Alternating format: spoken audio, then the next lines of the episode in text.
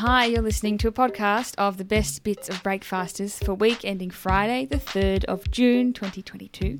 We're on Triple R every weekday morning from 6 till 9 a.m., broadcast live from Melbourne, Australia. Coming up on our podcast this week, we talk about the highs and lows of finding the perfect car park. Uh, multidisciplinary Filipino artist Leeroy New joined us to tell us all about his art that is showing as part of The Wilds at Rising, which is on now. And also, Dr. Jen came in and told us and scared us about all the microplastics that are in our world and in our bodies. And guests who pop in should always text ahead and offer to bring something. Do you agree? Uh, Flick Ford reviewed Top Gun Maverick, premiering 36 years after the original. And James Welsby, the star and crea- creator of Yummy Iconic, dropped in to chat about the upcoming season. Dinner reservations, would you prefer an early or a late booking? Bugman Simon Hinkley picks through the wonderful world of lice. Nat Harris presents a romantic conundrum as our Friday funny bugger. But we start the week with Digga getting down and dirty. Triple R. Dirt, dirt, dirt. It's where you grow your plants. Dirt, dirt, dirt. Hey, you got some on your pants. Can you stop singing about dirt? Justin Digga Calverleys swung by the studio to answer your text on 0466981027 before a busy morning of foraging, I'm sure. Morning, Digga. Morning all. How are we? Yeah, Good, good. Happy Thanks. winter. Happy winter, keeping warm? Oh, yes, that's why I'm wearing a puffer jacket in here Ah, still. you Got the puffer. Yeah, I know. It's I so got my cold. sexy thermals. And I walked across the road with all the other tradies in shorts. yeah, precisely. It was I was giggling to myself. It's like shorts, shorts, shorts, shorts, shorts, shorts. Morning, brother. High five. Yeah. Such an aversion to covering your legs. It- You just get too hot. You can't move.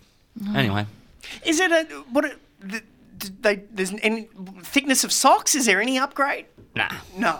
Oh yeah. Oh, yeah, they're, Digga. they're all right, but they're pretty short. They're pretty thin. Yeah, they're okay. Anyway, Yeah. this, this is radio. I'm just, Showing us just up on the desk parading. what, el- what else is going out there in Winterland? Ah, it's going sick. So wintertime, um, yeah, prelude to the show, um, winter weeds. And really good, like you mentioned during the news, you know, the price of lettuce and all this kind of stuff. So it couldn't be more appropriate to do some wild harvesting. Now, these are the sorts of plants that have been obviously popping up forever and a day and getting ignored and getting a bad rap hmm. because, you know, we call them weeds, and weeds by definition just some plant that you don't want in that position at that point in time. So these things are popping up, and so as the seasons go, there are literally seasonal weeds. Things that will be around in winter won't be around in spring, and vice versa through different seasons. So some of the ones now to be looking out for. Um, wonderful stinging nettle. Now again, gets a bad rap. Have you ever been stung by a nettle? No, luckily. You know? No. No. So they're they're they're a leaf. It doesn't look unlike a dope leaf, to be honest. Um, but so is, so they tell me. Yeah. Um, and it's got heaps and heaps of little hypodermic needles on the top of the leaf, tiny, tiny, tiny little ones. So if you touch it, you get like a stinging sensation. It's a bit, it, look, it's not painful. It's just like, oh, that's annoying. I need to rub it, you know, because it's because it's annoying. Um, but to eat these leaves now, they they will grow in where there's wasteland. So wherever the soil is kind of like almost depleted, you'll find lots of nettle, and they draw up lots and lots of nutrients. So there's competitions in Europe to, to eat nettle raw as much as you can, and just see how long you can, you know, last. Getting your, ma- get, your, your mouth gets stung cut- with a thousand needles as you're eating it. um, but also, then if you go to France, you can have nettle, a bowl of nettle soup where you'll be paying a fortune for it, a very high class. Yeah, I've eaten French- stinging nettle. Yeah. I think in Italy, like, but they cook it. yeah, Yeah, you yeah. do need to cook. As soon as you add heat to it, that that kind of melts the silica because the needles are made from silica, and it's absolutely fine. But the flavour is amazing. It's it's one of the most highest sources of iron in the plant kingdom. So there's not too many plants that have more iron than than nettle. Um, I've got a whole stack of list of things here. So it's not just iron; it's got vitamins A, B, C, D, E, calcium, potassium, and sulfur. Okay. Does that qualify as a superfood? Yeah, that qualifies as a superfood. And so there's others. So nettle, you'll see it round, um, walking around. If you get stung, that's nettle. you know, if you feel it on your legs. So it's around now. Another one, oxalis. You might know it as Yeah. sour grass. Um, gets called all different sorts of things around the world. Wood sorrel. Kind of looks a bit like clover, but it has a yellow and or pink flower and or white flower.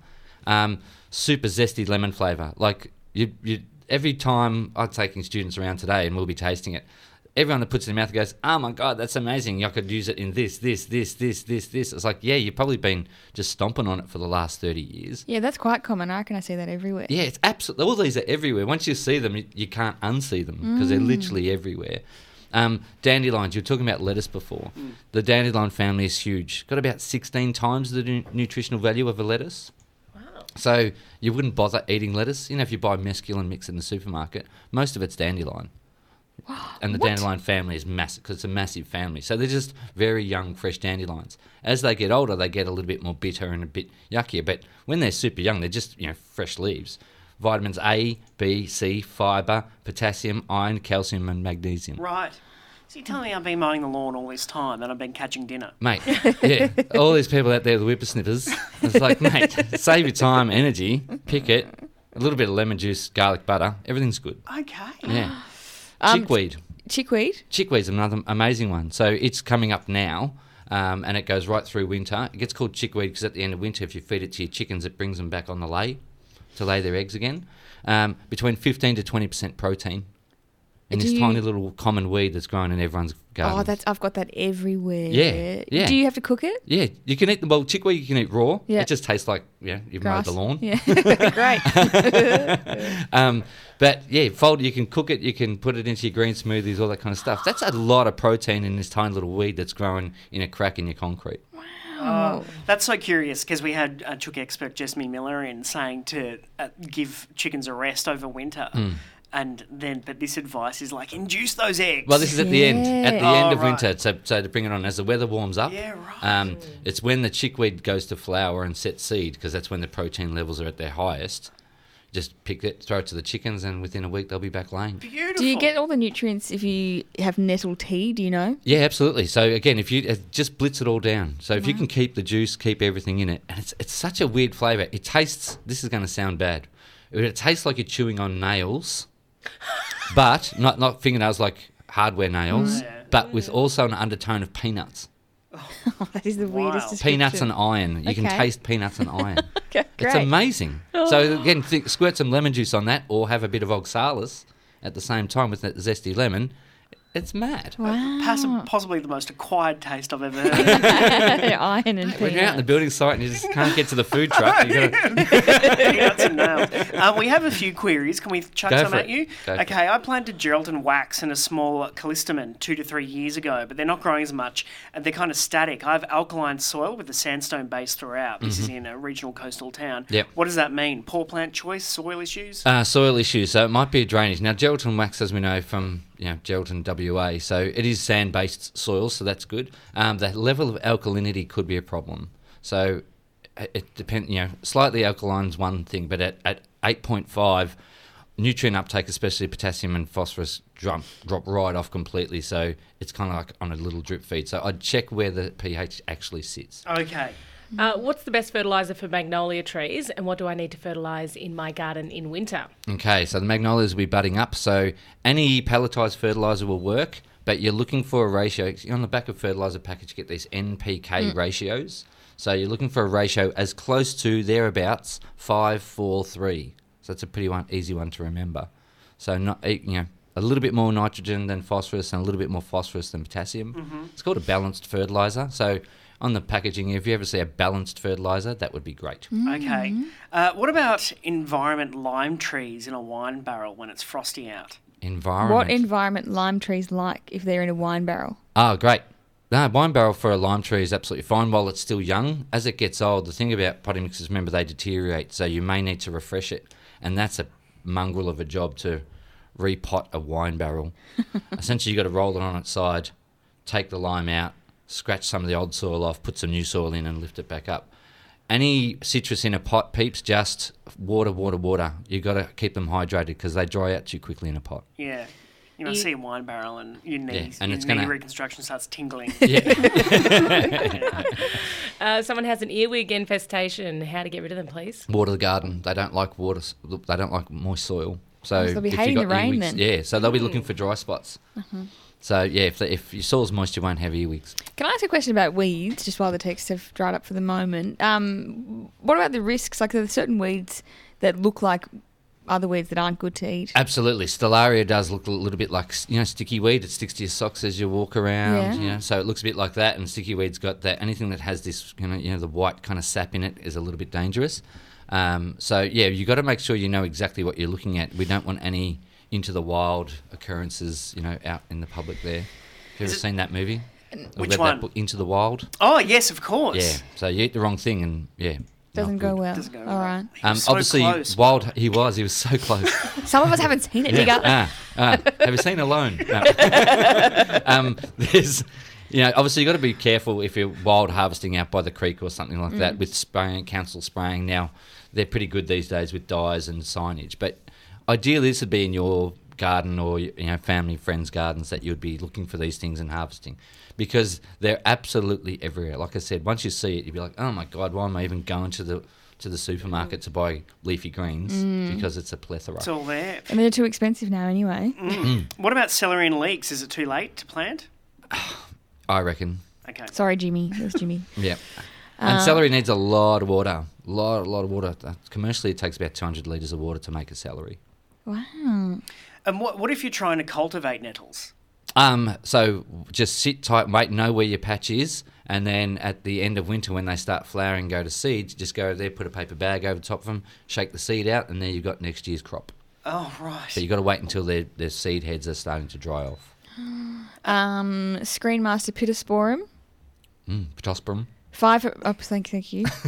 I'm so embarrassed. Um, a five have randomly, uh, uh, after a year, about five randomly spaced have died. Do you know why? Five randomly spaced. What was it? Five, five of them have random. They planted 40 of them, and Yeah. five have just died. Uh, that's not unusual. So with any planting, we're dealing with living things. There's going to be an attrition rate. It's very rare that you plant, especially when you plant things in a row. They've all got the same requirements, so they all want the same water, the same nutrient, the same light. And so when you put them all together, some of them are going to outcompete the others, and you get dead patches. Mm. Um, I bought a bare rooted peonies in the bag at the Melbourne Flower Show. Mm-hmm. Is it still a good time to plant and any tips? Yeah, absolutely. Get the peonies in, super rich soil, so lots and lots of compost in there, lots and lots of chook poo. Um, they're heavy feeders. They're a big, beautiful, glossy, blousy flower peonies. So they're, they're very much a collector's item. All right. Uh, so much you. You're really saving people money here, aren't you? Ah, try my best, mate. And uh, ca- I read it also in the news that kale hasn't gone up. Great. Isn't I've that, actually, is, isn't that fantastic? I've actually been growing that, so I don't even need to buy it. yeah, right. The. Tuscan one, not the other explained gross one. Because there's only one gross one. There it is. Uh, well, Digga, put on some pants and go out and enjoy the winter. See ya. Independent Melbourne Radio 3 Triple R. I went to the shops yesterday, just had to get a single item, and it was pouring rain. As I was driving up, uh, it was packed, and you could see people kind of running in and trying to cover themselves from the rain. And someone left just as I got right near the entrance. So I got a Rockstar car park just right at the end. I was so pleased with myself. Sat in the car, just enjoyed it for a moment, uh, and then went inside and hardly got wet because, as I said, I was right up the front. Um, when I was in there, there was uh, I was waiting in line, and there was another lady that was uh, ahead of me, and she had a little baby, and she also was trying to purchase a big white goods item, so this big box, and it wouldn't fit in two of the different bags that she tried to purchase. And so then I saw her struggling trying to hold the baby and hold the box, and I just said to her, I go, Would you like me to give you a hand with that to the car? Uh, she said, Oh, no, I'll be fine, I'll be fine, and struggled. I said, No, I'll, just give me a minute. I'll, I'll get my stuff and then I'll walk you to your car. She's like, Oh, that would be great, thank you. So we went out. Her car, the furthest car from the entrance, pouring rain. So I offered her a ride in my car to her night. but I, st- I was like, she goes, I'm so sorry, it's, it's in the far corner. I said, no, not a problem. Not a problem. Seething. Absolutely seething. See that car right there? That's my car. Okay. That's where I should be going. Um, but no, I, I helped her to a car and, uh, and Did she was whinge the very, whole way over there? Well, not in front of her face, but afterwards, Christ, I thought, I can't wait to talk about this bitch on radio. no good deed goes unpunished. Oh, but I do. Yeah, I mean, it, it was a waste of a, a good car park, but that's okay. I mean, yeah, she, she was, you know. Clearly, it is okay. Yeah. Yeah, I mean, I'm fine. I'm fine. What was what would uh, she have done without your help? Oh, she really would have. She would have dropped one of them, either the white goods item or the baby. so, and like just to get the keys out, she probably could have held them both, but it was getting the keys out. So I helped and I put it in the back of her car. Yeah. Um, look, Did you hang around and wait for like a tip? you know, like no, I ran back to my car because it was pouring rain. Oh I had to get back into my car. Um, but I do. I mean, everyone loves it when you get a good car spot.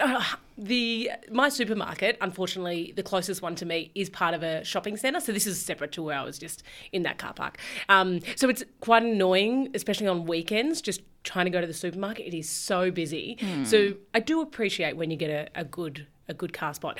I'm not sure if it's because I've got a big car or because of the car space that I have in my apartment building, but I always reverse into a car spot. Do you reverse or do you go straight in? You, you're not talking reverse parallel. You mean like No, I just reverse into a car. Oh, if I can, yes, because my favorite thing is um the uh, like when you can drive straight through through two car parks. So oh then my god, that's a dream. and you can drive straight out. But Yeah. yeah, so if I if it's if you have enough room and you know to reverse in, yeah, driving straight out of a car park feels like a cheat. Isn't it great? Yeah. What about a one-way street uh, where there's parking on each side? Oh, I did and that so on you Saturday have to night. reverse on the left. I did can't that. do it. It's something in my brain. It's Oh like- no, you- no! I, I felt I was alone, but I was like, no, that was pretty good. No one's, no one's here. But job. yeah, thank you. It was a good park. Yeah. Yeah. I've got uh, so we've got two cars. We've got a bigger car and it's got a camera on the um, rear view mirror, which is very handy. So the other day I reversed. I just parallel parked in front of a um, cafe, and there were people sitting outside, and it was a perfect, perfect car spot. Dream. I get out, round of applause from the two guys Oh, sitting at the cafe. are I'm you like, serious? Thank you. That's the Like. I mean, I was doing it for myself in my head, and then they saw it, they clapped. But to be fair, I mean, with a camera, it's very easy. It's what I reckon. So easy with a camera. Yeah, the Yeah. camera is just life I mean, uh, because I have a car that doesn't have a camera, or Mm. half the time, and you, you're using reflections from Yes. storefronts. Mm. Yes. You like, uh, do we touch park? I mean, you go to Italy and it's everyone's touch parking. Yeah, that's Oh, what I've oh yeah, like Yeah, bumping right but we're, against we've got other. such this embarrassing car culture, like where it's like, oh, you eight hundred dollars, you know, Oh yeah. and it, and so everyone's precious about bumper parking or whatever it is. Yeah. But it, like you, you go to Italy, and it's like bang, bang, bang, bang, and then nice and snug.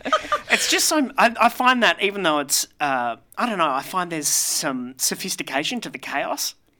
Yeah, well, it's it's also like agreed upon. Everyone knows, like, I'm bumping your car. That's just the way it is. It's fine. Yeah, yeah, exactly. Uh, but this also, I like that this woman accepted your offer. She didn't straight away, but Yeah. I did insist. Well, But and because I accepted an offer recently for help, like, and then the person that accepted it, oh, sorry, the person that offered it wouldn't let me forget about it. Oh, God. Like, oh, you know, oh, like I kept the door like open. I've been exactly. It's like either help or don't. yeah, no. And if you don't- help, just shut up. yeah. we all know it's a nice thing you've done. Like, Yeah. we've acknowledged that it's nice. Stop You know, banging on about it. Yeah, you you you're taking the good out of the Samaritan. You know, I bumped into uh, you speaking of bumper to bumper in Italy. I was in a um, shopping centre car park once, and I nudged another guy's car, and he was there. I was like, oh. God, and I've, I've got out. I wasn't going fast. I was just trying to get into my park. And he said, uh, just give us 50 bucks. And I gave him 50 bucks. And it was, I Wait, mean, it was a terrible car. His car. His car was terrible. My car was terrible. I was just like, oh. Was like, no oh. visible damage. No, I mean a, t- it, a dent, but like there were, the car was dented so mm. much, and it was a slight dent. Could have been there already. It could have been, but also mm. I did hit his car Okay. ever so slightly, and I was just like, oh, I'm gonna have to fill out these. I'll give you my license and stuff, and he goes, mate, just give me fifty bucks and call it even. I was like, beauty. Oh, okay, Okay. that's interesting because I into your own hands. I was I mm. had a similar incident, but I was like, you know, and I don't think I left any mark on this other vehicle, but I had to vacate the area. Like I was like went down the window and had a conversation. Anyway, tried to find a park, but it's totally busy on the street. And I was accused of partaking in a hit and run. Really? So the, this police officer calls up and like You says, still looking for a park, were you? What are they called? I go back to the scene of the crime, Mm-hmm. and everyone's gone. Anyway, and and so th- then my phone rings, and there's a cop saying you're involved in a hit and run. This is not a hit and run. Let's not did you hit a car? overuse that. I hit a car. Not a cyclist. I was something. looking at yeah, exactly, and I looked at the car. I'm like, there's no, there's nothing here. Wait, here. and then you drove on, to find a park to go and deal with it. but then you ended up at home. You're like I detoured past the car where, and the I was like, oh, I presume the owner. Everyone's standing around commentating, Mm. and the owner would have left Oh, oh, because I'm like, oh, they've they've seen It was a what I've car. seen. Yeah, it was a parked car, so they've seen what I've seen. Oh, That there's got nothing going on. Anyway, Okay. I'm like hit and run. Yeah. But this is the nature of like a built up urban area where, anyway, basically I've I need to turn myself in. But the He's on the run. yeah, I like how you asked if it was a car. Like, just clarifying. You didn't leave a Well, I've body heard, on the ground, I've did never you? heard hit and run used for a car. Like it's usually used for a person, or a person. cyclist. So yeah, like let's silo the important language for important events. Shall we? Triple R on FM, digital, online, and via the app. Rising Festival, the surge of art, performance, and music in the heart of the city, kicks off today, and an essential ingredient joins us in the studio right now. Leeroy New is a Manila based multidisciplinary artist whose immersive, psychedelic, and arresting installations have exhibited around the world, including Singapore, Paris, Taipei, Japan, Belgium, and New York. And he was this year invited to participate in the Hawaii Triennial and Sydney Biennale. The award winning creator is in town for The Wilds, described as a fluoro fantasy of art at Sidney Myer Music Bowl. It opens tonight. And tell us about it, the acclaimed creative joins us now. Leeroy, welcome to Breakfasters. Thank you for having me. Our pleasure. What have what have you done? Um, well, a lot of stuff. I've basically been using some of the last year's leftover bamboo to create uh, four uh, substantial structures. Uh, alien sci-fi looking, uh, using a combination of random discards and wastes from the local recycling centers to create a kind of uh, organic synthetic hybrid alien landscape. Wow. uh, and do you? Uh, what do you think of your own work this time around? Um, it's always challenging and uh, and uh, great to be able to to respond to like the the very interesting terrain of the Sidney Myer Music Bowl and your weather. Uh, and um, Welcome. no, I love it. it is a Uh, winter festival. So Yes, it is. I've, I've, I've learned uh, the definition of a Melbourne winter just uh, a few days ago.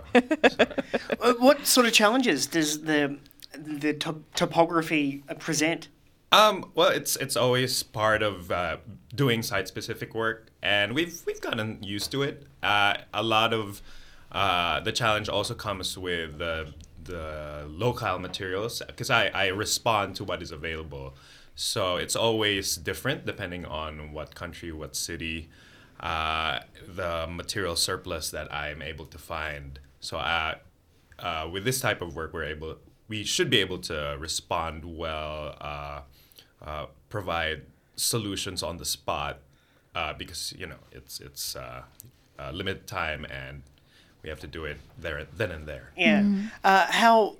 What do you recommend for people exploring to to do? How how much time and how would you like them to engage with the space? Um, well, uh, the works that we did it responds to everything else that is that you'll find within uh, the the festival grounds. You know, it, it works really well with the nature, with the layout of the different structures, uh, and the lighting. So you know, you just really need to uh, be open and transport yourself to what what the the festival has to offer. Yeah. Uh, do you give the aliens names or is that private? Um, yes, but I don't share it. it's a personal relationship. yeah, yeah. What about the uh, the inflation? Is that was that a ceremonial kick for you when you see things inflated?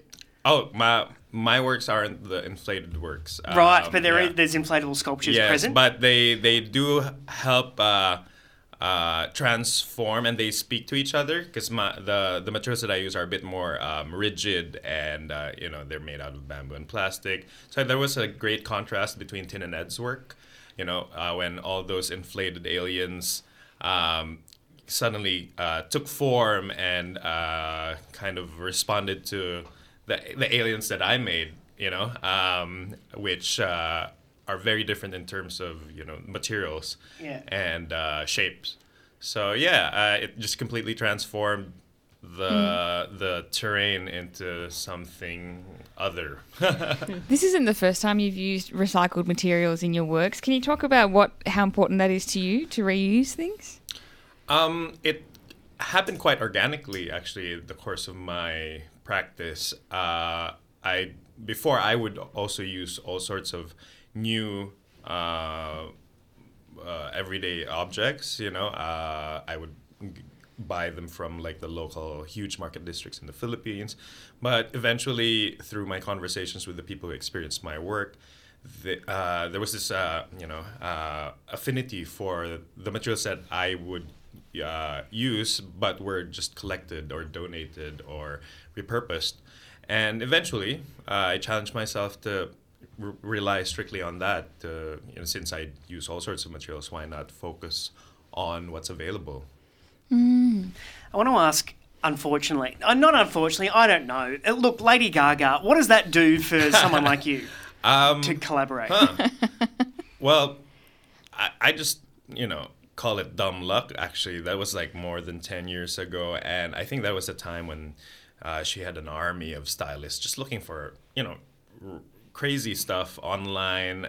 For She was wearing maybe 10 different outfits in a day. So, you know, we were just like one of the lucky few who, you know, caught their radar. And uh, I sent the piece uh, by courier. We didn't even have to go. You know, it's it's it's it, and it, it's hit or mi- hit or miss. You know, you know you you never know if they're going to use it. And we we were just uh, I was surprised to see it being worn in the Mary Night music video. So That was a surprise. They didn't tell you. no, you know you you don't really know where they just borrow stuff. You just send it off and then Exactly. So yeah, really just dumb luck. So, kicking off tonight, th- this is multi-sensory in a very real way, isn't it? When we're strolling the grounds, uh, can you describe the, you know, the audio landscape or uh, that that we encounter when we a- approach this first night of Rising? Um, well, there are there is a lot of stuff happening, you know, like uh, ambient noise, people skating, and there's even a choir uh, that accompanies this, the skaters uh, in the the the skating area, and uh, on the other side, you know, all sorts of um, the food uh, element, you know, the, the the sensory experience you get from that, the smoke from the giant grill, um, the the, uh, the the the giant monitors showing some alien animation as you dine. So you know, it's really there's so much stuff, so many different things to actually look forward to. When you're uh, working on something so ornate and big, are you ever at risk personally for your safety? Are you ever like hanging upside down trying to fit something in, going, "What the hell am I doing?" Um, those are the moments that I look forward to. um, no, it's uh, it's part of the adventure. Yeah. Um, you know, it's it's I literally make. I I determine how uh, how the form takes shape, and I know what I'm getting into. Uh, so by now I'm sort of used to it. Uh, I am still getting used to like the, the local safety protocols, which is you know Strict? nothing back home. Like, uh, they, they just leave us climbing on the the thing itself, the bamboo, you know. Uh, Oh no, we love OHS practices here. Uh, I'm, I'm learning to love it myself. You came in wearing high vis, and we respect your commitment. Ah, I, I love the high V's. I always have one when I'm in my pocket now. Um, and so, uh, just curious, where where are you off to next? What's on the? Are you going to Burning Man? I am in uh, uh, currently working on my piece for Burning Man, which I I received the grant on the day that the world went into lockdown. So they actually allowed us to build it wherever we wanted at that time because you know there was there was no festival happening. Yeah, so it's uh, I'm building it uh, in a small surf town four hours away from Manila by the beach, uh, which I love. Uh, yeah, so it's it's currently in the works, and we're yeah we're hoping to be finished in a few months. Beautiful. Um, just finally, can I ask about the role of art and your exhibits in bringing people together and bringing life to a place after this hideous, protracted period of not doing much? Um, well, we always find ways to preoccupy ourselves. Um, I guess that comes with the training of being a creative in the Philippines. It's it has always been sort of a twenty four seven disaster response. The way we see it, it's a it's it's it's we do really well with chaos. I know it's not you know that we shouldn't, but we've we've learned to be able to um, yeah respond really well and uh, make the most out of the situation. Yeah, right. Well, to enjoy Leeroy's work, head to rising.melbourne. Uh, the Wilds is taking place at Sidney Myer Music Bowl and kicks off tonight uh, at 5 pm. W- where will you be? I'll be there hiding. Hiding. you'll, you'll see me peeking in and out of you know some alien. Uh, whose name we'll never ever know. yeah, no, no. I'll, I'll write it in the one of the cubicles. Thanks. Uh, Leeroy New, multidisciplinary artist in town for Rising, rising.melbourne. And uh, The Wilds is his creation. Check it out. And Leeroy, thanks so much for chatting with us Oh, this morning. Thank you. Triple R. Weird science. Elastic tubes and pots and pans, bits and pieces, and the magic from the handle make weird science. What a balm for Dr. Jen to join us for Weird Science on a Wednesday. Good morning, Dr. Jen. Good morning. Well, particularly because you gave such a good segue in the news, talking about microplastics. Thanks for so it noticing. was yeah. I, I look. I was sitting out in the green room. I noticed. Thank you. So microplastics bad, right? Yes. Yeah, so I saw an article a couple of weeks ago in Nautilus magazine, and the headline was um, You eat a credit card's worth of plastic every week. Every week? And I went, come no on. So, so think about it. So that's five grams of plastic every week, which if you, you know, do the sums, that's about 21 grams of plastic a month and over 250 grams of plastic a year. And I like baking, so 250 grams for me, that's a block of butter. Right. Right? Oh, that's a lot of plastic. That's too much, I would say. I, I would say quite a lot too much. Anyway, so I thought, well, hang on, come on, is that actually true? This is a, you know, an American-based article. Surely that's not true in Australia. So I thought I'd better do a bit of research, and it turned out that actually that that that's not a new headline. The World Wildlife Fund and researchers at the University of Newcastle put out exactly the same thing two years ago, or three years ago now, back in 2019, saying exactly the same thing. That that's basically how much, and in Australia, that's how much plastic we're um, ingesting. And they found the single largest source of plastic was water, um, bottled water.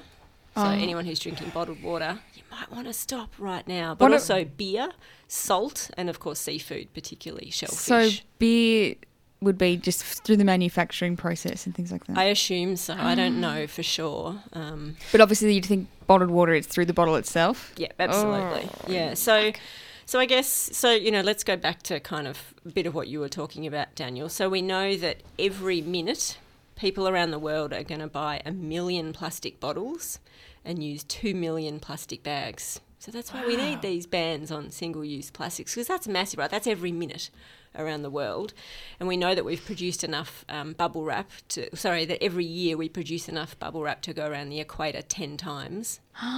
so that's pretty shocking. That's a that's a horrifying image, but that's a it's a horrifying statistic, but a pretty fun image. But kind of cool, yeah. I know, because it kind of makes you think, can I just go sliding around the equator, popping all the bubbles? pop, pop, pop. But, but I mean, it's a really recent problem, right? We only started producing synthetic plastics in 1907. We only went into big kind of mass production in the 1940s.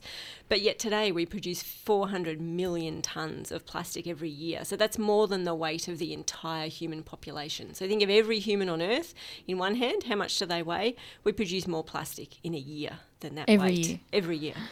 That's Which is outrageous. just It's outrageous. How much microplastic, and forgive me if this is a s- stupid question as they all are, but the, how much of microplastics is just regular plastic shedding?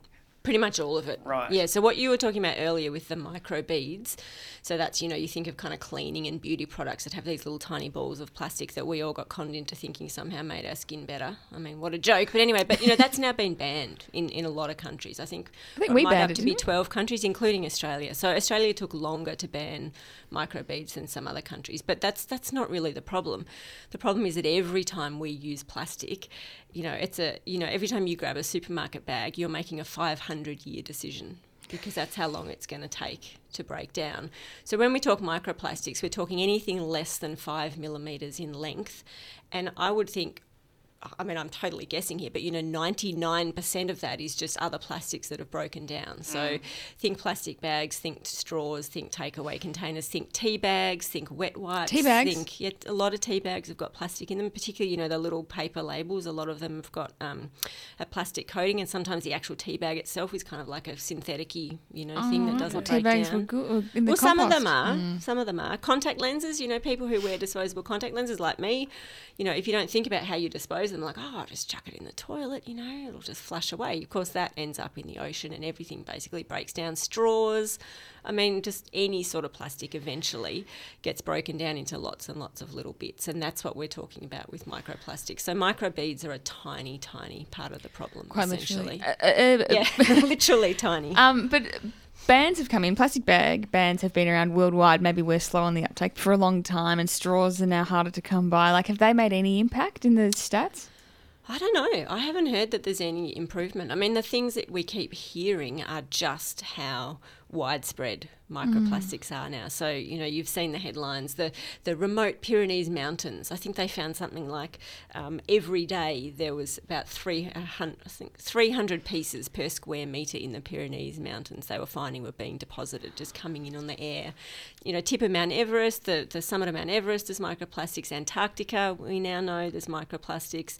Um, and not, it's not just in the air and on the surface of the ocean, it's also really deep. So, you know, the Mariana Trench, which is like the deepest part of the ocean, they found microplastics in fish guts, the fish that live down there. So essentially, you know, this is the ultimate alien. It has infiltrated every single place that we could imagine, um, which just, I don't know, it just makes me feel sad and sorry. And I You're wish meant we to could come here with back. solutions, though. What a- no, no, I've got, I've got no solutions today. I just want us to think about the fact that the air we breathe, the food we eat, the you know what we drink basically plastic is is everywhere and probably so they've estimated that 40% of the human diet contains plastic and that's probably a big underestimate because we haven't that worked is out disgusting. yeah, it is. And we haven't yet worked out how to reliably identify um, levels of plastic in meat and vegetables and grains. And so what that's ab- an underestimate. What about the effects? If we're all eating a credit card's worth of plastic a year, Yep. um, what's do you know do the health impacts? that's a week. Oh, Credit gross. plastic okay. a week. Yeah. just gonna eat the weeds in my garden. The Digga told us about. They probably got plastic in them too. But like, what what what do you know? What health impacts that's having? Well, so that's the, that's the question. That's Oh. exactly the question that we're trying to work out now. And you know, we know that it's in our bodies because it's been found in poo. Like you know, every study that looks at poo says, "Oh, what a surprise! Not there's plastic in here." Placenta, they found poo, they've found plastics in human placenta. So something as new and freshly grown as a placenta. You know, it only lasts for you know less than a year. So, but that's exactly the question. So, what does it do to us? So, if we think about marine animals, you think about fish, you find most of the plastics in their gills and in their guts. So, it would make sense that it's the same in humans. So, think lungs and think stomachs and intestines, essentially. But the problem is, it's really hard to study because, Bobby, if I said, Hey, Bobby, would you like to be in a study where I feed you plastic and we see what it does to you? Like, Absolutely not. I'll do that on my own. but would you like to have more just to see what it does? Hard pass, thank you. yeah, so it's difficult, right? Like how Mm. how can we study it? So we're left with studies of kind of looking back on what's happened to people. So one of the earliest studies was in the late 1990s, where they looked at um, a group of people in the US who worked in a nylon factory.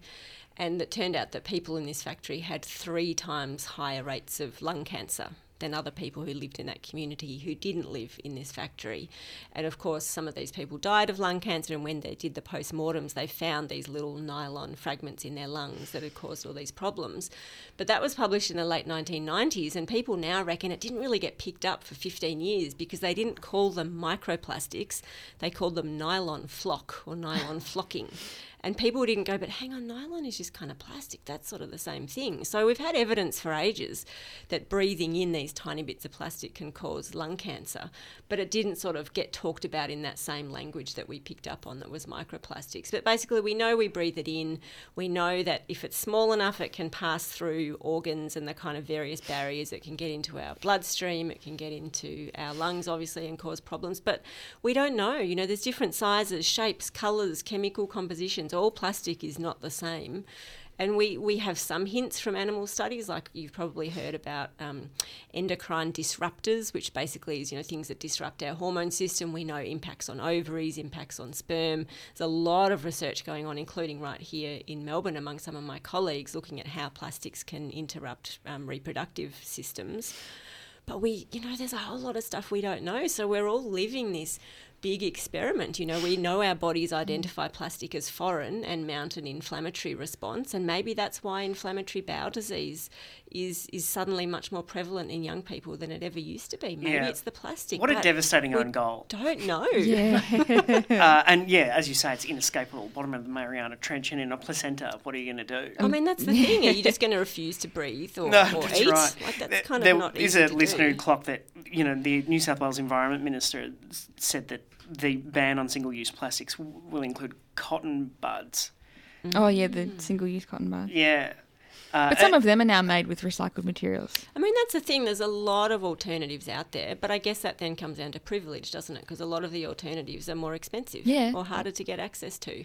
So it's very hard for someone who's desperately str- struggling to get food on the table to say, well, you shouldn't be buying that brand of tea bag because it's not as environmentally friendly. You know, that, that becomes really difficult. What about um? Someone's asked about not that this is a texted segment, but like what someone asked about um like reusable drink bottles, sports bottles. Is there any? Is it? Do you know about that?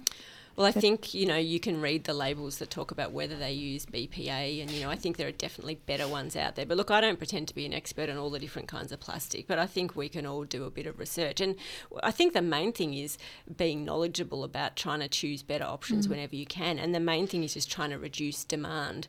You know, the current stats show that um, in 2020, we manufactured 367 million metric tons of plastics, and it's predicted that that's going to triple by 2050. So every year. you Yeah. know, like that's just unfathomable. Yeah, it reminds me of uh, SodaStream bottles as well. Have Yeah. an expiry date. You have to look Yeah. for that. Really? Yes. Yeah, they do. But then you then it's, it's- you're weighing it up because then you're buying a new plastic I bottle. know, Oh, you dispose like so. Can't you just keep Life's the a old bottle? compromise, Mon. I mean, beer, it could be 50% plastic. The beer's not off the list. Gluten-free beer though, Yeah, mainly exactly. plastic. The cotton buds, though, I'm going to back to de-waxing my ears with a pencil. Uh, okay, sorry to leave or, you that image. Or just leave your ears, mate. That'd be fine. yeah, all right. Uh, good, just, yeah, good to point that. out. uh, Dr. Jen, thanks so much. Melbourne's own Triple R. Had a friend uh, give me a text yesterday and say she was in the neighbourhood and if I wouldn't mind her popping in, which I thought was lovely. Don't often have a pop in these days. Everything, especially, and you know me, I normally have a 48 hour rule. Absolutely. Like, absolutely, I can't have you in here. I'm far too busy. I'll see you on Saturday, okay, between 12 and 2. uh, but she popped in, which was lovely. Um, it, it's, I guess it's courteous if you're in the neighbourhood and, and you send a text. It's not too often that we have uh, people just ringing the doorbell or knocking on your door unannounced anymore. Uh, my dad, though, he does live nearby, so he has done it. Um, he rang the doorbell. It's interesting the reaction when um, someone knocks and you're not expecting anyone. I was like, who's that? Are you expecting weird. someone? Well, I'm not expecting someone. Well, who's going to? And there's this whole conversation. Meanwhile, my dad's sit, just standing there waiting. Um, I live in an apartment building, so we've got an intercom with a camera, so we can Mm. actually see who's there. So, I mean, we could ignore them if we wanted to. I didn't ignore dad at the time. Um, I did let him let him come in, uh, but my uh, Winnie, our little dog, whenever that alarm goes off, uh, the alarm, the intercom goes off, she knows now that that means someone's coming. So she will jump up, she'll bark, and then she'll stand at the door like in a position of she's about to pounce. Mm. So she is just so eager whenever that rings. Uh, she's a little bit upset when it's just a delivery that we go downstairs Right. and get. Uh, but if, if it's a guest, she knows it's a guest and she just waits there. How are you supposed to uh, behave when you know that you're on camera having pressed the intercom? Do you smile? Like, do you smile? Is it like a passport photo, where you, or do you Do you- pretend that you know it's? You pretend that you're not being watched. Do you get right up into it? Like push, push your face right up to it, you know, give them a real Yeah, like nostril huge shot. head and then tiny legs. As you, I think some people don't realise there's a camera; they just think it's an intercom. Mm. Yeah. So some of them are aware, others are not. Uh, Dad, he, he talks really loudly anyway. I don't think we need the intercom, but he will he will put his face up to it uh, and and talk loudly into it. Um, but you know, I remember when I was uh, growing up. We used to have pop-ins all the time. Mum would love it when we had people popping in. Oh, pop-ins are great. Oh, should, oh hello, oh come in. You want to stay for dinner? It was a full occasion. Mum would just get so excited when we had visitors. But nowadays, I think it's a little bit more. like, Oh, I mean, you should have let us know. Well, Like, because we- you, it's much easier to. Like you have- Yeah, that's true. If you you didn't have mobile phones, Mobile phones, yeah, So, so if you you're in the, in the neighbourhood, oh, I'll just pop in and see who's home. Yeah. It's risky. Just popping in. Oh, yeah. definitely, of course. Like I love the pop in, but it's usually preceded by a little text like, "Hey, I'm around." Of course. Mm. I got a ten minute pop in warning yesterday. Ten minutes. ten minutes. Yeah, which I was, and that, the the amount of cleaning up you can do in ten minutes really puts a firecracker up you. That's why pop ins are fantastic. You need Yeah. the thread of pop ins Yes. to keep you on your toes, to keep your house presentable. Definitely. Yes, keep your hair clean. Yeah, do hate a cancellation of someone that was going to pop in. It's like, I've just tidied this whole goddamn house. oh yeah, you Not for can't me. cancel a pop in. For you. For Yeah, you Christ's can't be sake. spontaneous both ways. like yeah. you can't be spontaneous in initiating and spontaneous in cancelling. You can't What do could that. possibly have happened in the intervening after the interest of the pop in to then cancel the pop in? Well, as I said, happened yesterday. uh, Yesterday, I said happened. Um, friends offered to, to pop in and visit Will. Yes. And said, "Oh, hey, what are you doing right now?" And he's like, "Oh, I'm actually out. Haven't been out much, but I'll be back all afternoon." And they said, "Oh no, come to, come hmm. to us instead." So they're just like, "Oh, we're in the area now. We've gone home. We can't be bothered seeing you anymore." Yeah, right. Oh look, if, I understand the window, you know, the ships in the night thing. Well, that that's why if you're not there anymore. yeah, I did have a friend though who said she was popping in, so I did tidy up, and then she's like, "Sorry, I've actually run out of time, so I can't." And I'm just like, "Well, no, you have to come now. yeah, I put the kettle on. Get here." yeah. I made a nice, a, a huge pot of coffee for the pop in, and I was like dusting it off, like Ready, Yeah. sitting there. Yeah. Ooh. Oh, I got soda water out. Soda water. Oh, with fancy. ice. Oh, it's like I was so I was real Nigella. I don't Yeah. know, Martha Stewart, whatever. Huey. Martha. Huey, yeah. Uh, have you guys ever done the pop in? Have you popped into someone's place? Like not just recently, but like back in the day. I, I reckon I did it when I was when I just got a car. So I was eighteen to early twenties. Oh, If I was with another mate from uni, and we're like, "What do you want to do? Let's go to let's go to Whitey's house." And you just rock up and see what they're doing, and then you'd hang out. Oh yeah. When you had you know casual jobs and stuff, Lots of 100%. time. lots of time. yeah, not not since. No, I mean we're adults now. Uh, no, but yeah, but you're right. Like a, a pop in was fun. I mean, there was you know you'd sit and watch someone play video games. Now that is I've got nothing else to do. that is a real slovenly pop in. yeah, no one's putting the kettle on or cleaning up. You just the door's open. this is what I was going to be doing. You wanted to pop in. You watch me do what I was Yeah, going to exactly. do. Yeah. Uh, but th- and that's you know what about neighbours? I mean, so how many sitcoms are based on pop-ins? Heaps. Oh, of course. They're all they live in this fantasy pop-in world Yeah. that isn't replicable in real life. My God, Seinfeld just continuously popping. Yeah, the whole Yeah. show is People pop-ins. just popping in. Why isn't there a show called The Pop In? no one calls ahead in sitcoms, no. No. Mm. A lot of detail. and no out. one's locking doors in sitcoms either. Or all your friends have keys, I guess. Yeah. Like- One thing I don't like, uh, I don't like about here's what you do with the time when the intercom is open. Uh, so they've buzzed up if you're living in an apartment, uh, and so you have let's say I don't know twenty seconds. Yeah, something like that. Yeah. Uh, I think you open the, you keep the door ajar, let themselves in.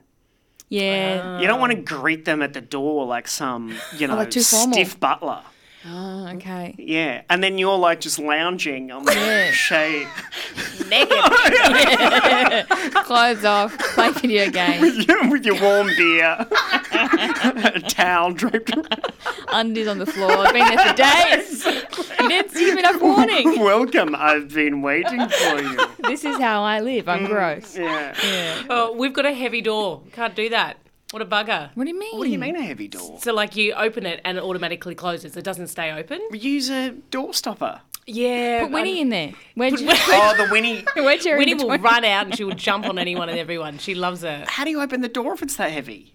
Oh no, I mean we open it when they get there, but I couldn't just leave it ajar. You know what I mean? It's like a security thing. It's like a toilet seat that always closes. Yeah, but it's So 20 slow- slow seconds while you prepare for their entrance. Listen, she's got the heavy door down. All oh, right, fine. Heavy door for Christ's sake. Foiled leave by a alone. heavy door. Sorry. Do you think it's a po- if it's a pop in, if it's a pop in, do you have to bring something? Like I'm popping in, or I'll bring us, or get us coffees, or I'll get us a treat, or, or do you, can you just pro- rock up empty-handed? You know, if you go to someone's house for dinner, you should bring something. Yeah. If it's a pop in, what's the etiquette? Well, I Flowers. Think, no, I'm allergic to most. But Oh, yeah. no, no, she did offer to bring some biscuits, but we had so many. But I did like that she offered. Yeah. It's like I'm coming over. It's, yes, I think you should. Don't just pop in. I popped into someone's house a couple of weeks ago, actually, who lives near the studio, and I, which I could do. I don't know. I just was like, oh, I'm, I've got, I've got, I'm going to go to the bakery near your house. Are you Very around? thoughtful. And they're like, yes, that would be great. You know. Mm. And then I think I was like, well, I, I'm quite hungry because I haven't eaten, you know, all morning. so then I, I brought them something too, but then I just I ate like my breakfast on the couch. Great. Yeah, I was like maybe I won't be welcome back, but it was really nice. I was like, oh, the pop in's so nice. Just popped in. nice. said Yeah, you hi. mastered the pop in. Someone brought around a coffee for me. I'm like, I don't want. I'll get my own coffee. Oh, I don't want your cold convenience store shit coffee. You thoughtful son of a. And then I, I eyeball them while I pour it down the sink. Get out. but you will stay here. yeah, exactly. Triple R.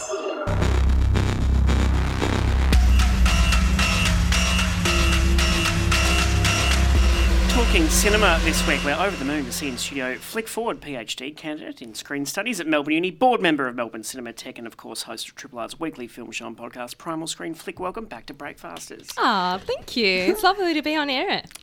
Usually a, a yes, night owl. exactly. I'm a morning person I don't though. think the sun's even up. Yeah. 12 hours earlier than you used to, so thank you. uh, what, have, what have you been up to?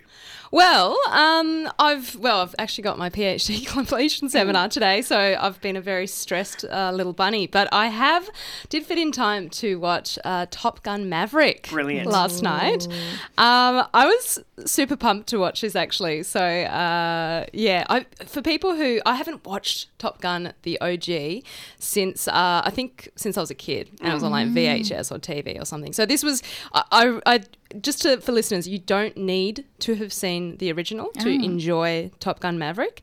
However, real fans of the first one, I think, will get a lot more out of this. I'm coming as the classic sequel. So this is uh, directed by Joseph Kosinski, who also directed Tron Legacy from 2010. It, uh, we've got Tommy Cruise returning as Captain Pete Maverick Mitchell. Uh, it is, of course, a sequel, as I said, to Tony Scott's 1986 homoerotic classic Top Gun, uh, which is all about students at Navy's elite fighter weapons school who are competing to be the best in the class.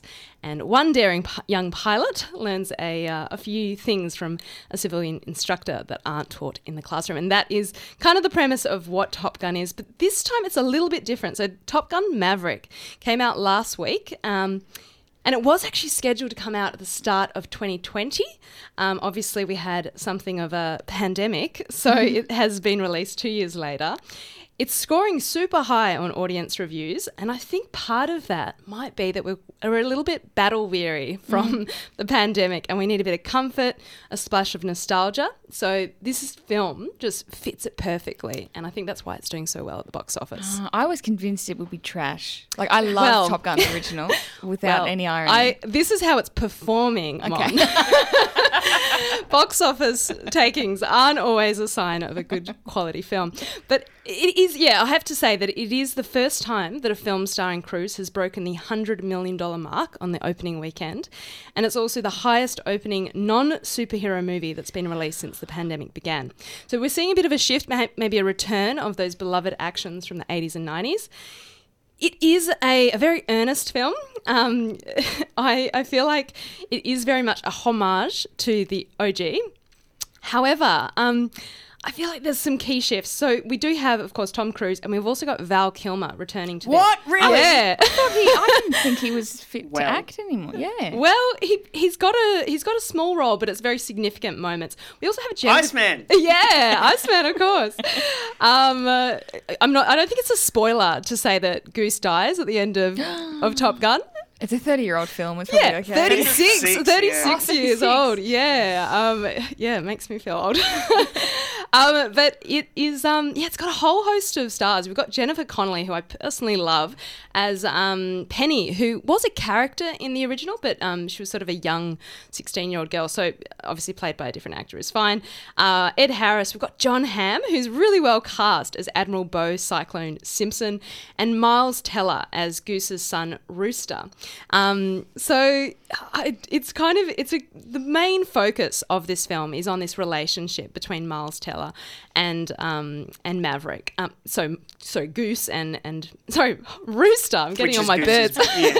Goose's son Rooster, who um, and the, and this kind of tension between them, um, and it's really interesting. This is probably one of the first films. uh, Apart from you know War of the Worlds, where where Tom Cruise is in this kind of fatherly role, he's really this stand-in father role to to Rooster, and it's a very conflicted space, um, you know, because of Goose Goose's death. So um, most of this film, I mean, it's really interesting. It's got this. There is of course a top secret mission that comes up, and there's only one man who can do it. Um, well, actually, there's an entire squad of these talented young fighter pilots, um, the cream of the crop. So it's actually Mav isn't the hero in this; he's the teacher. So it's a real role reversal that we're seeing. Um, and he's yeah, he's tasked with this seemingly impossible mission. Um, Tom Cruise has recently awarded an honorary Palme d'Or at Cannes Film Festival. I don't know if you knew about this um, for his career in film, um, notably not Top Gun Maverick. But I think it's really interesting because one of the things that Tom Cruise has come out and said is that he he does all of his own stunts, and in fact, um, this film features um, the a World War II P fifty one Mustang, which is actually Tom Cruise's own airplane, and he's he's a pilot in real life. Yeah, I yeah. so- oh, I did not know that. So this idea of really authentic action on screen is kind of what defines Tom Cruise. And we see this. And, you know, a big part of the narrative is about, you know, he's not, you know, age doesn't matter. That these, these, fighter pilots and you know this fighter pilot from a different era but also these planes from a different era uh, are just as valued today so it's an interesting one i didn't i don't love the um, there's a bit of a love interest narrative with jennifer connelly um, the dialogue in on the whole is kind of corny and a bit too earnest for my taste but i loved all of the times where they were supersonic all of the dogfights in the air exceptional Oh, good. Yeah. And how are they shot cinematically? Like, is it does it just blow you away, or have we become accustomed after 36 years of action sequences? Well, I think it's actually the mastery of a really good um, action scene is is all in the editing, and it's done exceptionally well. And there's a great um, pace to it and believability to it. In fact, I think a lot of the young actors got really sick during the filming scenes in the plane. So um, I think there's very much this film is anchored by an authenticity. There is also a very um, very shirtless, very buff uh, beach uh, football scene that Tom Cruise insisted on everyone getting super fit for. So lots of six packs. Interestingly, I just have to say, interestingly enough, women are not placed at the center of this film, which is maybe an obvious thing to say about Top Gun, but they're really their bodies as well aren't sexualized in the same way that a lot of the men's bodies are. And i think that's really interesting and it, it harks back to earlier actions of the 80s and 90s so um, yeah. I mean, 36 years to reprise a character and to be a juggernaut, it's pretty special, isn't it? absolutely Yeah, totally. Is it is it self-referential at all? Like, do they repeat lines? Like that, that, that can be a bit corny sometimes. Yeah, there is, of course. Um, yeah, there is, and there's actually a little bit of flashback, um, and only a tiny bit. And you know, uh, I I think that it works well because it just anchors it. If you haven't seen the Yeah. first Top Gun, it just lets you know, okay, there's a bit of beef here. there's a bit of trauma. There's a bit of history to this. Um, Is it loud? Is it really loud? um, I saw it I mean, no, not especially, but I think that um, I think it's just really well communicated. Like, the, it's really well. It's just like you know when you're watching a '90s action and you just get very satisfied. Maybe this is just me, but you get very satisfied on the fact that it just hits all the marks. And Top Gun Maverick does that. I don't think it's the best film. People have been raving about this. I think that maybe we're just uh, Nostalgic. yeah, and I think our taste has been maybe we're um, it's been skewed a little bit. I don't think it's the quality cinema. I think we're just excited that it's not terrible. Maybe. Yeah. Do you think actors that get cast alongside Tom Cruise are a little bit weary? Like, oh, we're gonna have to work really hard in this role. we're gonna have to do everything legit. Yeah, well, I know that Miles Teller had to fight hard for the role. He was actually, he and um, several other young actors, I think Nicholas Hoult was in the mix and someone else, but they were flown to Tom Cruise's house to basically audition for him, which is Oh, interesting the way you think about star power from that time, it's really changed. Um, but yeah, Tom Cruise still has that real hold on it, and he likes to be across every aspect of the film. And I think that's actually what has made this, you know, a decent film. I was watching the original Top Gun last night in preparation for seeing you, and it was interesting to see at the end. Uh, it said that the, it was based on Top Guns, which was an article in California magazine, and I just love that this juggernaut of a From an article. yeah, it, yeah, like. Is it a franchise now? Can it can you be a franchise with a 36 year hiatus or whatever? But kind of like the Bling Ring was based on a Vanity Fair article. I just like right. I wonder if they get any kickbacks. Probably, not. No. I think I didn't say it didn't say based on it. It says suggested by. Well, you've Yeah. got you've got films based on tweets now, so Yeah, you know, right. I mean, it could be anything. Interestingly enough, just on t- the original Top Gun, that actually led to a 500% uptick in the number of re- new recruits for the U.S. Navy um, aviation division. Yeah, no surprises. And this one, I know it's a military action. Actually, the the target is completely. They give you a GPS location. You don't have any idea of actually what country or even if it's a domestic uh, dispute. It's unclear who the villain is in this film, and I think that's really interesting. There's no like message from the president. They wipe a lot of that. That classic sort of um, nationhood that creeps into military action. It's, Yeah. complete, it's almost, it's a very comfortable film and it keeps it very safe in, in terms of politics. Yeah, interesting. I understand that uh, aviation fans, you know, if you're paying attention, maybe there's some mistakes. Sure. no, well, Tom Cruise is really flying the plane though. So I Uh, Well, mean- that's right. But I think, like, if a, I read somewhere that if the- the plane goes at the speed that they say, it becomes too hot. Oh. Uh, and it becomes easy to track and also has to fly in a straight line and is easy to shoot down. Okay. Yeah, all right. The science is wrong on this one. yeah, but who cares? yeah. Um, all right, so just it's. I, I shouldn't be embarrassed about really being excited. No, no. And, and like, I absolutely love Tom Cruise. I genuinely do. Not uh, obviously the Scientology Tom Cruise, just the on screen Tom Yeah. Cruise. I think he's one of the best. Uh, actors we've got, and I, I mean that very genuinely. I, I really love watching him on screen, and I actually love that there's a mature, um, it's a graduation of his character, and he's not just playing the same old Tom Cruise. He actually gets humiliated a whole lot in this film, and that is one of the most pleasurable things about one of his earlier films, The Edge of Tomorrow, is the fact that he gets just like humiliated by um, Emily Blunt several times and fails because we're so used to him as this impenetrable action hero. So Yeah. to see him just being like un, un sort of in this weird like teacher slash father role, he's actually not in a comfortable position and he really struggles. And I think he's he really communicates it well. All right, Top Gun, Maverick, it's everywhere, making lots of money. Flick Ford. Thanks for being here. My pleasure. That's right. Triple R.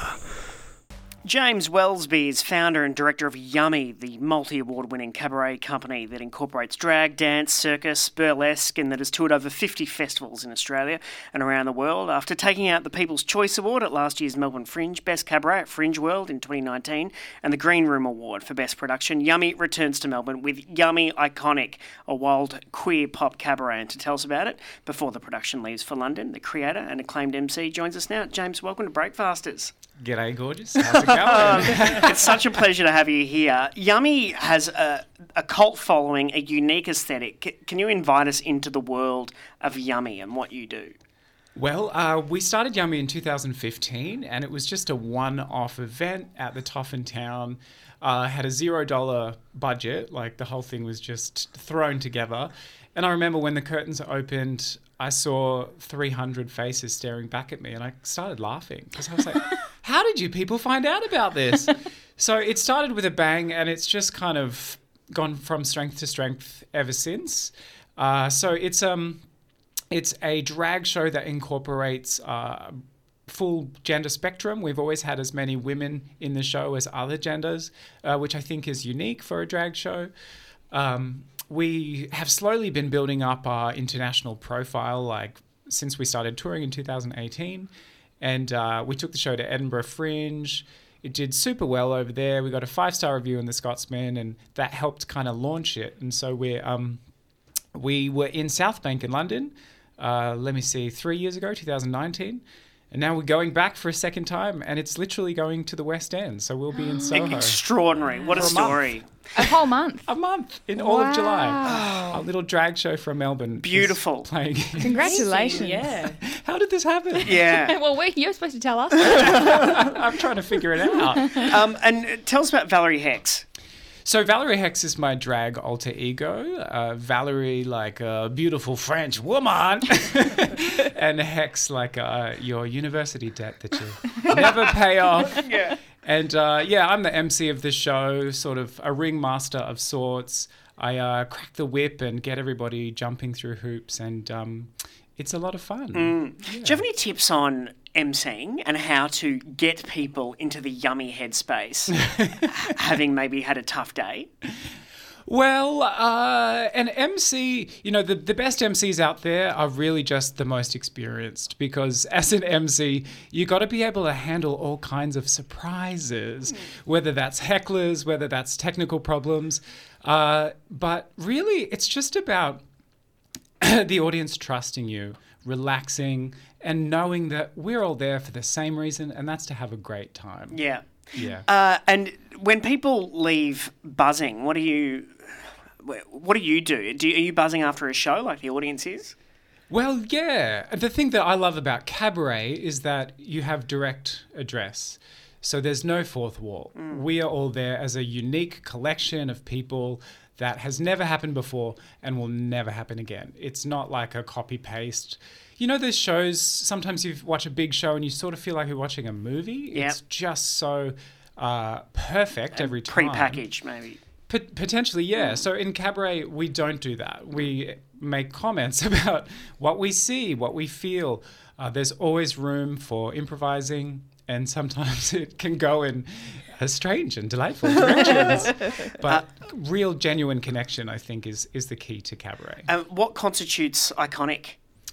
Uh, so we've had several different flagship versions of the show over the years. So we had Yummy, Yummy Deluxe, Yummy Unleashed, and now Yummy Iconic. So uh, this show, I think it's kind of sexier than usual. we've, we've, if I may say so, we've kind of upped that uh, side of things. It's really choreographic, um, and I think because I have a dance background. I used to be a professional contemporary dancer and then segued uh, into the glittery side of life. We have this kind of real love of of dance and choreography, and we kind of push that in ways that I think is a bit unique for uh, cabaret shows. that Yeah. it's to be so choreographic. So um, I think just because we've been around, kind of, this is our we're moving into our eighth year, and um, we still have some acts that were in it from the very beginning. It's mostly new. I'd say 90% of this show is new, but we just always get these massive requests for uh, certain acts to be brought back, and that feels iconic to me. Yeah. Are you scouting for talent, or how how does talent come across, and how do you audition? Uh, we, we don't audition. I th- I think we're all connected to our fellow um, industry performers really well. Like I go see shows all the time, uh, and I just feel like I'm aware of who's out there and who's in the industry. Um, we try to keep it consistent, and there are several performers, like four of us, who've been in it since the beginning. Uh, so that there has been kind of like a core ensemble. And uh, sometimes we have guest artists who might just be there for one season, or sometimes we'll have an, an ensemble member who's kind of in it for a couple years. But um, no, we've never held an audition. But uh, send through. Feel free to send through Yeah, your YouTube right. video. There you go, Daniel. Please. Uh, because uh, Yummy is am- ambitious, what can go wrong? As an MC, what do you have to be prepared for, and what has happened in the past that you've salvaged? Um, well, you don't want to set anybody on fire. That's probably some good advice. um, hecklers are kind of funny, but they are part of the show. You know what I mean? They actually it doesn't bother me because they're they're trying to engage. And so I always see things like that as an opportunity to to riff, to improvise, to have fun and um, sometimes to just invite them up on stage, give them the microphone, and say, "Well, if you're so good, you MC. I'll sit back and have the night off." it's interesting. Some MCs get scared of hecklers, uh, understandably, because you don't know what's going to happen. But it sounds like you thrive off it. You're like, bring it on. they replenish my electrolytes. They're like Gatorade. And uh, what about the costumes uh, this time around? How how glamorous are we speaking? Can you speak aesthetically to this? Oh, listen, I don't mean to toot my own horn, but toot toot. Yeah, go for it. the costumes are so good. They're next level. I I don't know quite when the culture kind of began within Yummy, but we do have a very high standard of costume design, and that's because some of the performers, like four of them, have backgrounds in costume design as well. Mm-hmm.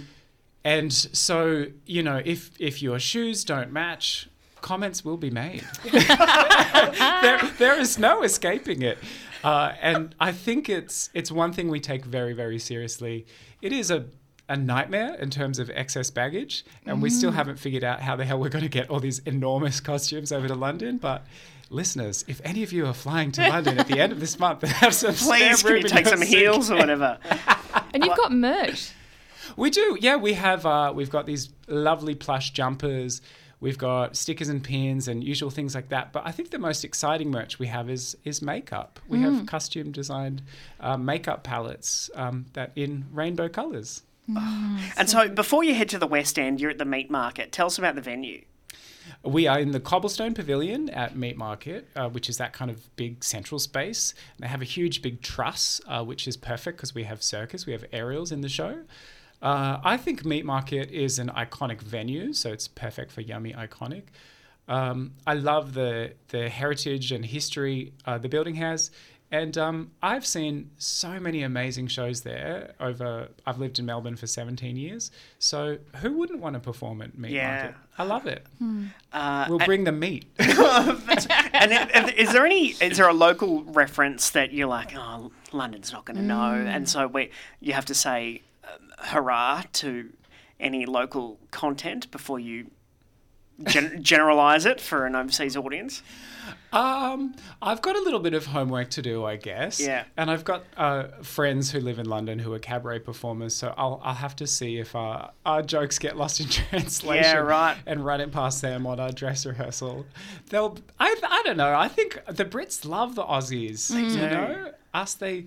They love their delicious Vegemite pals. um, you're going to have so much fun, and I'm can't wait. I wish I was there over in London to catch the show. But in the meantime, you can catch Yummy Iconic this June, 22nd to the 25th at Meat Market in North Melbourne.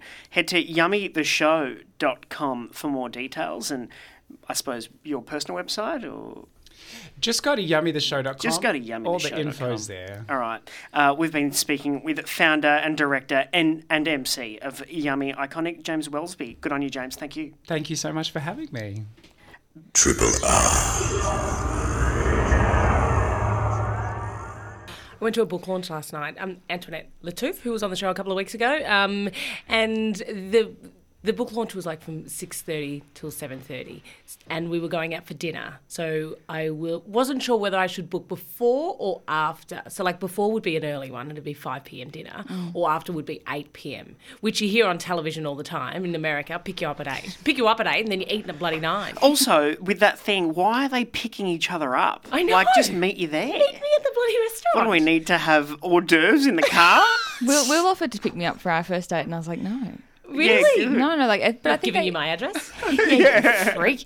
Uh, no, I think it's just, I think, I think it's chivalrous. Or you know, like oh, I've Mm. Yeah. asked you out, I'll pick you up. I understand this is not the purpose of the conversation. no, no. I love where it can go. though. um, but yeah, W- what would you book if you had the option of 5 p.m. or 8 p.m.? oh, it's hard. I love it. I love a six o'clock dinner. Oh my god. yeah, I know. I do too. Yeah. But it depends on the other person. Most people don't work our hours, so most people at five they can't get out of work by then. Forget other people. What would you pick? Five forget or other eight? people. These days it would be five, It- it- Yeah. without question. Yeah, right. But just working in breakfast radio. You Well, mean? also I was thinking if uh, toddlers involved, that makes Oh. it necessary. But then, Yeah. but okay, s- take the toddler out of it, and please always take the toddler out of it. Um, yeah, look, five because yeah. uh, it's it's an early start. I also like to be there, presenting at a restaurant where people on, uh, on the street can see there's action because a lot, a Oh, lot of restaurants are not operating At five. at, at a buzzing capacity at 5 p.m. yeah. Whereas, you know, if we're there having a good time, They'll come in. yeah, they'll come. Exactly. I guess the Yes. risk as well, double risk, because you have an eight pm booking, then you're not eating at eight. are No. you? You're not leave. You're not leaving there till nine thirty. It's late. Um, five o'clock, great. But what if you get hungry again? Yeah, I mean, for me, I think I'm probably just going to go to bed. If I'm eating at five, I'll probably be in bed by nine anyway. um, but last we we made the decision. We're like, should we go five or eight? We're going before or after, and we both went five. So we're like, okay. And then we had a look, and we found a restaurant, uh, and they didn't open till six. so we'd, we'd gone through the whole thing. Like, oh, all right. I guess we'll uh, we'll go later. So we booked it for eight o'clock. I don't think I've ever booked a restaurant for eight o'clock. Ever? Nah. Ever. Maybe when I was young. No, I don't think I have. Anyway, seven thirty, which isn't too far off it, but um, but eight o'clock just went over. Um, so we went after the book launch, and as soon as we get in there, we're like, "Well, where's the waiter? We are starving." that was like eight oh one.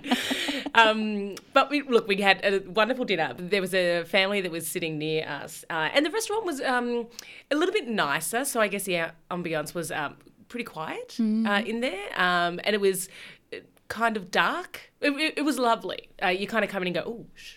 Oh, good. Uh, you have your table conversations, but you don't hear rowdy stuff on other tables. Anyway, uh, halfway through our meal, uh, on one of the other tables, there was a family, and then a waiter came out with a dessert with a candle. And uh, they've come to the table, and then one of the young boys, there's a couple of young boys, maybe about 10, uh, one of them goes, Happy birthday! and the dad goes, Shh! And it was the dad's birthday, right? And mm-hmm. then the mum was sitting there and the other brother, and they were all embarrassed. And so he stopped. And because it did startle everyone, everyone kind of jumped, went, oh, Jesus, and turned around. And then he got shushed, and we're like, oh. And then he went again, he went, happy. And the dad goes, shh. And the mum goes, shh. And he looked at him, and he, because he was right near us, and he was so annoyed at them, and he went, no. And sang the whole thing. And I tell you, it was the highlight of my night. What He a little just- twerp. Nah, that's great. I thought it was awesome. He's just like, no. No, it is. It's and he's not. It's nice. He's like, it's your birthday. I want to celebrate. Absolutely. and everyone, it was so endearing. It was just like, no. Like, he just was so upset that he was getting shushed. Anyway, That's really special. thing. So, so do you think he was reacting to the shushing, or he was uh, being faithful to the sanctity of the birthday song on a birthday? Yeah. I think he was being faithful to, like, because he didn't look like he was being. Uh, Like a brat about it. He was honestly shocked when they shushed him. And all these uptight honkies can bloody enjoy. Yeah, like he's not throwing food around the room. Like, yeah, and to be honest, it really everyone everyone kind Loosened of up loosened up and laughed and enjoyed it. It was such a beautiful, heartwarming thing. And then you see the parents afterwards when they saw the reaction of everyone else, and they kind of smiled and they're like, and he's like, "Yeah, now give me the cake." Yeah. you can only get some when you sing. You hear it four times. what a terrific. Uh, I don't know. I'm really. I feel like the future's going to be okay when there are kids like that. Yeah, when you're presented with an environment Yeah. that is stultifying, and you nonetheless push through with your joy. Yeah, I think it's not. I think it's like it's not just though. Oh, look at this kid. He's so joyful. He made noise. Like there was a, a good intention. There's a cake behind with it. a candle, I presume. Abs- yeah, it did. That's what being yeah, what delivered to the attention- What you just somberly "Ah, observe yes." it's being dropped in silence. And birthday wishes to your father. yeah, exactly. I do um, think about the the five p.m. dinner though, and maybe oh well, it was an eight p.m. They should have been loose at that point anyway. Um, but the the idea of you not doing five p.m. because you're worried about a second dinner, everybody knows if you're going to have a second dinner, it's just shameful and disgusting. In your car, you put all the wrappers on the passenger seat, and then you, which you have to clear off next time you pick someone up for your eight o'clock dinner. yeah, I'm sorry. I had a fun, I had a different dinner. yeah, I had a second dinner last night. It was too early. Went out with Bobby. but I guess you can. Yeah, no, I think it's good. And you know, there's there's something there's something really nice about um, eating at a restaurant early, Mm. and then um, it gets busy as you leave. Like because everyone yeah. gets there at like seven or whatever, and you're like, oh, I'm already done. Oh, this is so well, nice. there's also it runs the risk. I would have thought at the book launch, like let's say you meet the love of your life or someone, or you know your best friend, or what, Mm. and and then but you've got this ceiling of time, so you have to leave the book launch Mm. Yes. Oh, to get to rush to off get to dinner. Yes, or it's running late or whatever. Yeah. And so yeah, that's why. Uh, like, was there a uh, ushering out, or was it? There, wa- you know, it, it was supposed to go for an hour, went maybe an hour fifteen, and then there was only a short period of time that you could get uh, your book signed and all that kind of stuff. Um, so yeah, it. Uh, we actually we had our booking for um, eight. We actually got there a few minutes after eight, Mm. uh, and Abby called up because it was running late. I think Daniel Kitson always gets upset, a comedian. Mhm. Like he thinks th- his show should be the night. Oh, don't rush off to dinner. Yeah. after. Ah. Or, or yeah, like don't schedule anything else. This is it. This is it. I don't know if he has the right to be annoyed. Well, I saw. A, no, he doesn't. but he can express a preference. Yes, that's true. You are allowed. Yeah. To have drinks and talk about his show. Yeah, that's your right. Yeah, exactly. But now I want that kid to turn up at his show and just go happy.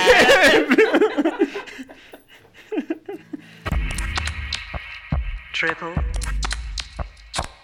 For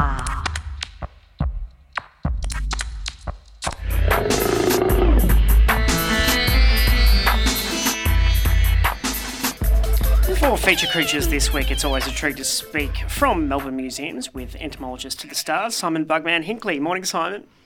Morning, everyone. How are you? Yeah, really good. Uh, should we be nervous?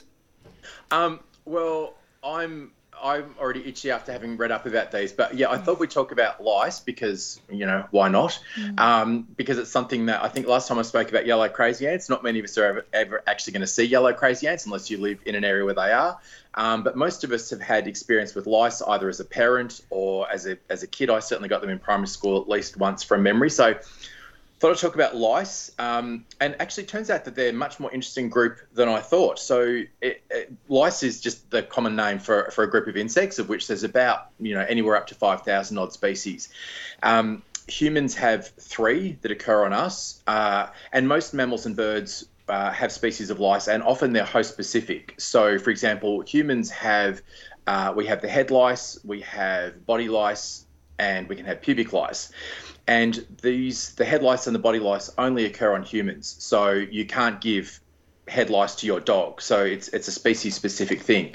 So when we're looking at lice, you can have basically two sort of groups. You can have chewing lice, which are things that will feed on things like um, skin cells and stuff like that. And then you'll also have um, sucking lice, which is what the head lice and the body lice are. So they will actually pierce the skin and um, get a blood meal.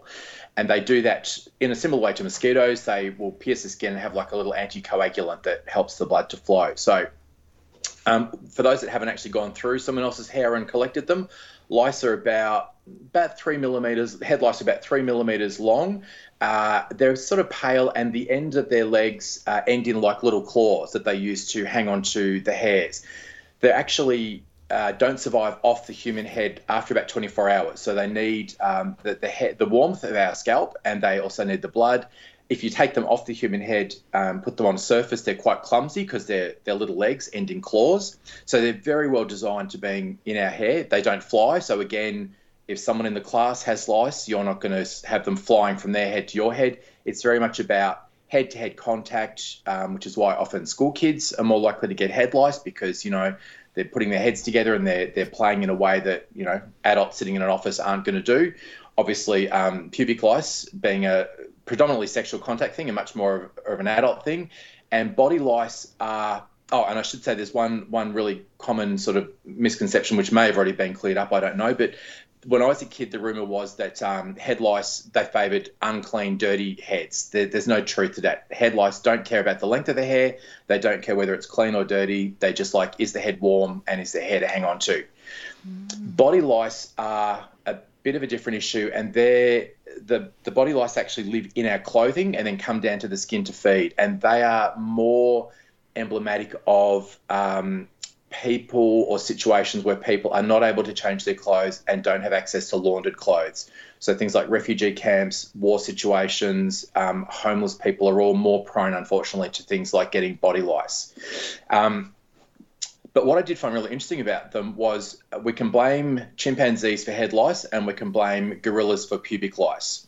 Um, so we think that humans, early humans, got I should say pubic lice, um, people often call them crabs because if you look at uh, a pubic louse down the microscope, as opposed to the head lice, which are like little elongated insects, the pubic louse is um, sort of more squat and rounded. And because the pubic hair is coarser and thicker, their claws are more impressive. They're bigger, stronger claws to hang on to different hair. So it's quite a different looking insect. Um, but it's thought that we we in inverted commas got um, pubic lice in gorillas about 3.3 million years ago, which implies well three methods of transmission. Either there was um, some sort of sexual contact going on, or what's more likely is that they were probably early humans might have used um, areas that gorillas had been nesting or sleeping in because uh, obviously you know if, if a couple of pubic lice come loose and you get there before they die they'll happily get onto you, or we might have sort of been scavenging on dead gorillas or doing something like that. So, um, all good the, options. the I was just, I was just thinking, man, what is the best? Like, you want to have had sex with the gorilla or eaten a dead gorilla?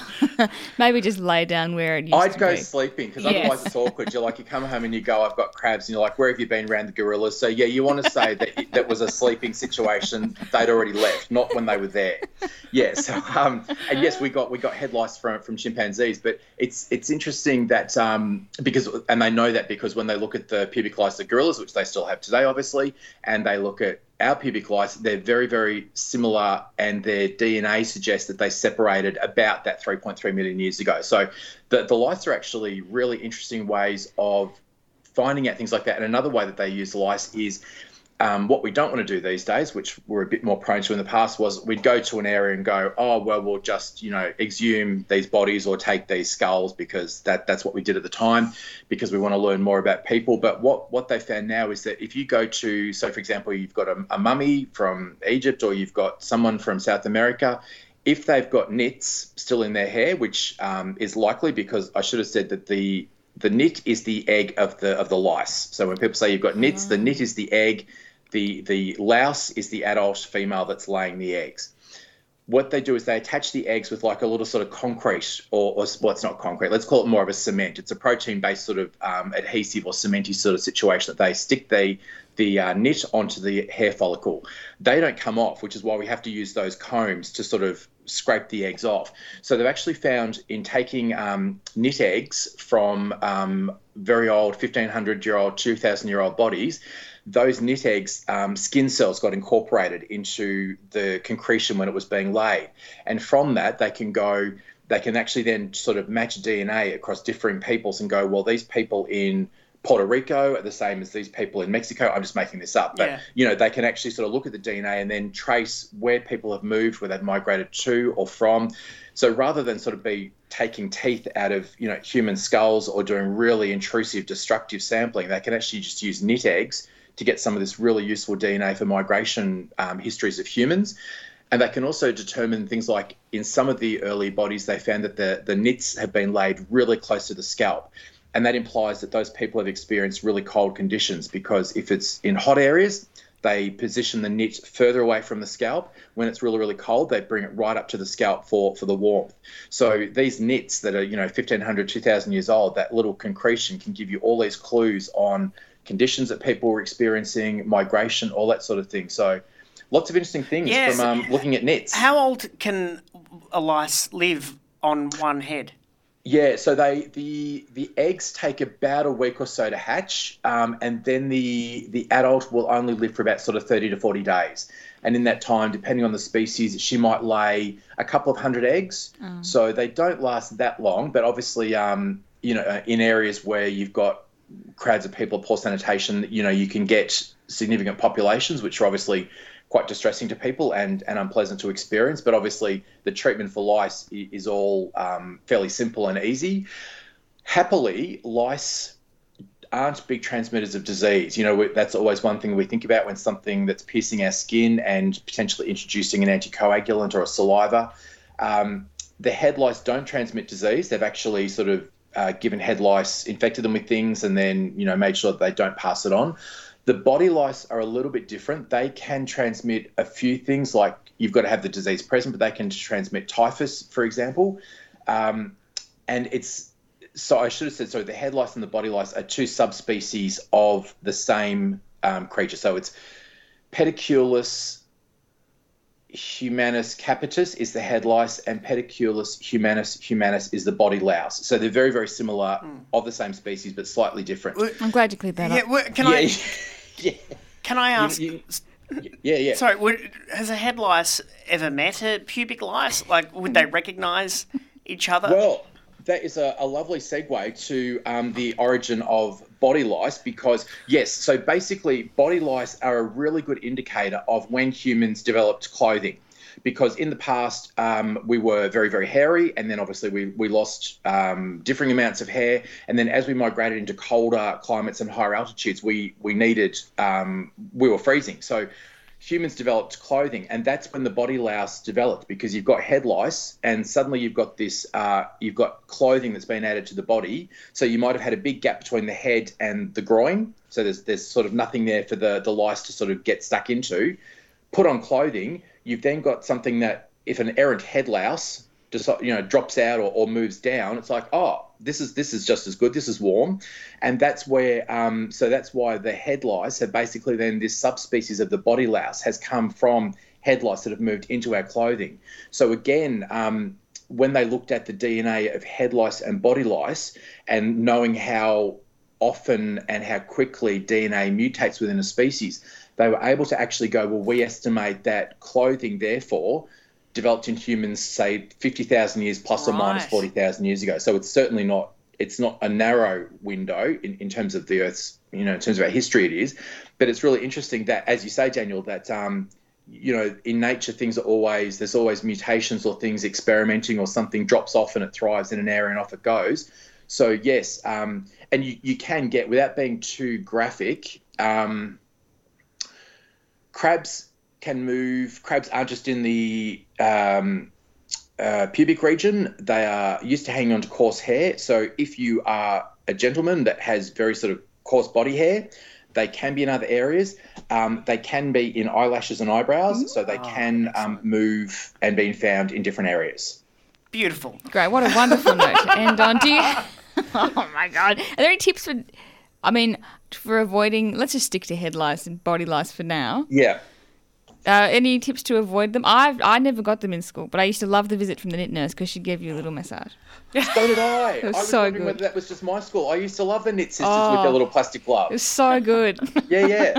Except when you ran through the car park with the letter saying that you had, you know, shouting to your mum, I've got nits. Yeah. Um, so look, I mean, I guess I, I think basically if you're a parent, I think there's usually a letter home when there's a bit of an outbreak in a school. But I mean, I guess you know you don't want to sort of freak your kids out and say you can't rub heads with you know Jenny or you can't. But you know, basically sharing combs and stuff between kids or if they're scratching, you know, um, just search online how to look for, for nits that, uh, for for the lice. They're often they'll often lay their eggs sort of behind the ears or, or down near the base of the, the back of the head. Mm. So, um, you know, if your kid's saying, oh, my head's really itchy, you just, you know, part the hair and have a look and see if Just you can shave their head and lock them in a room. Great. Yes. Nit nurse massage. Like, Mon's put them in like, the room and throw, throw a bit of bread at the door. Yeah. Mon's at school going, have you looked more? I've got nits, Yeah, keep going. All right, Simon and Cleve, thank you very much. Thanks, for everybody. Triple R. Today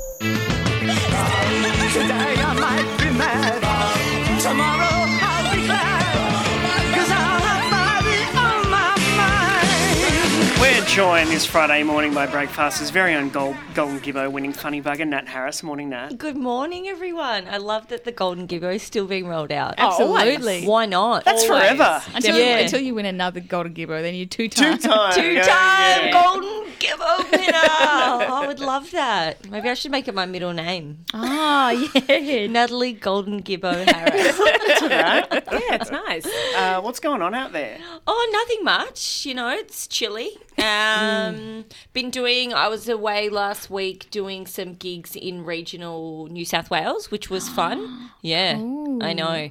A real highlight was we did. Um, a gig in Glen Innes, um, and it was organised by like the community um, theatre group, and it was. I don't know if anyone's seen uh, Waiting for Guffman Yes. by Christopher Guest, but it was definitely those vibes. It was very entertaining. I loved it. Can you give me an insight into what those vibes are? It was just like a completely committed um, community theatre. Like Oh, they were just so invested and so excited. Um, and one of the um, members did mention that he rewrites Shakespeare. what do you mean? Because it needs improvement. or- Yeah, I guess so. He's like, oh, I love theatre. I write poetry. I write my own plays. I rewrite Shakespeare. uh, it just really stood out.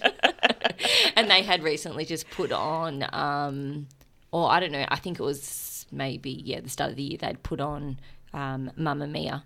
Oh, good. Yeah, I know. In a Shakespearean style. I hope so. This is amateur. Th- have you done amateur theatre? Or would you Well, would if you're in Glen Innes, sort of? Pardon? You you would if you're a local, wouldn't you? Oh, absolutely. Yeah. Yeah, yeah, yeah. I'm not turning my nose up at No, it. Was no. Just like I just love how Mamma Mia. And that's right. He said there'd only been like two people who'd ever been on the stage before, sung before. So I just love how ambitious Oh, he was. I love. like- I just love community theatre. I guess I love whenever I see like the um the boards for like school plays as well. I always want to go and see them. Like the more ambitious, the better. Yeah. Like there, I saw like a school play was putting on Charlotte's Web, and I was Oh. like, how are they going to do the web? Yeah. what are they going to do? What's kind the of spider design? doing? Yeah, I love the idea that they are like try Oh. and suspend the the spider. Yeah. Stuff I, like that. uh, going on stage and singing Mamma Mia for the first time obviously sounds scary, but if Pierce Brosnan did it, You're right. Mm. Absolutely. You Singing sound is like you're talking from personal experience there, Daniel.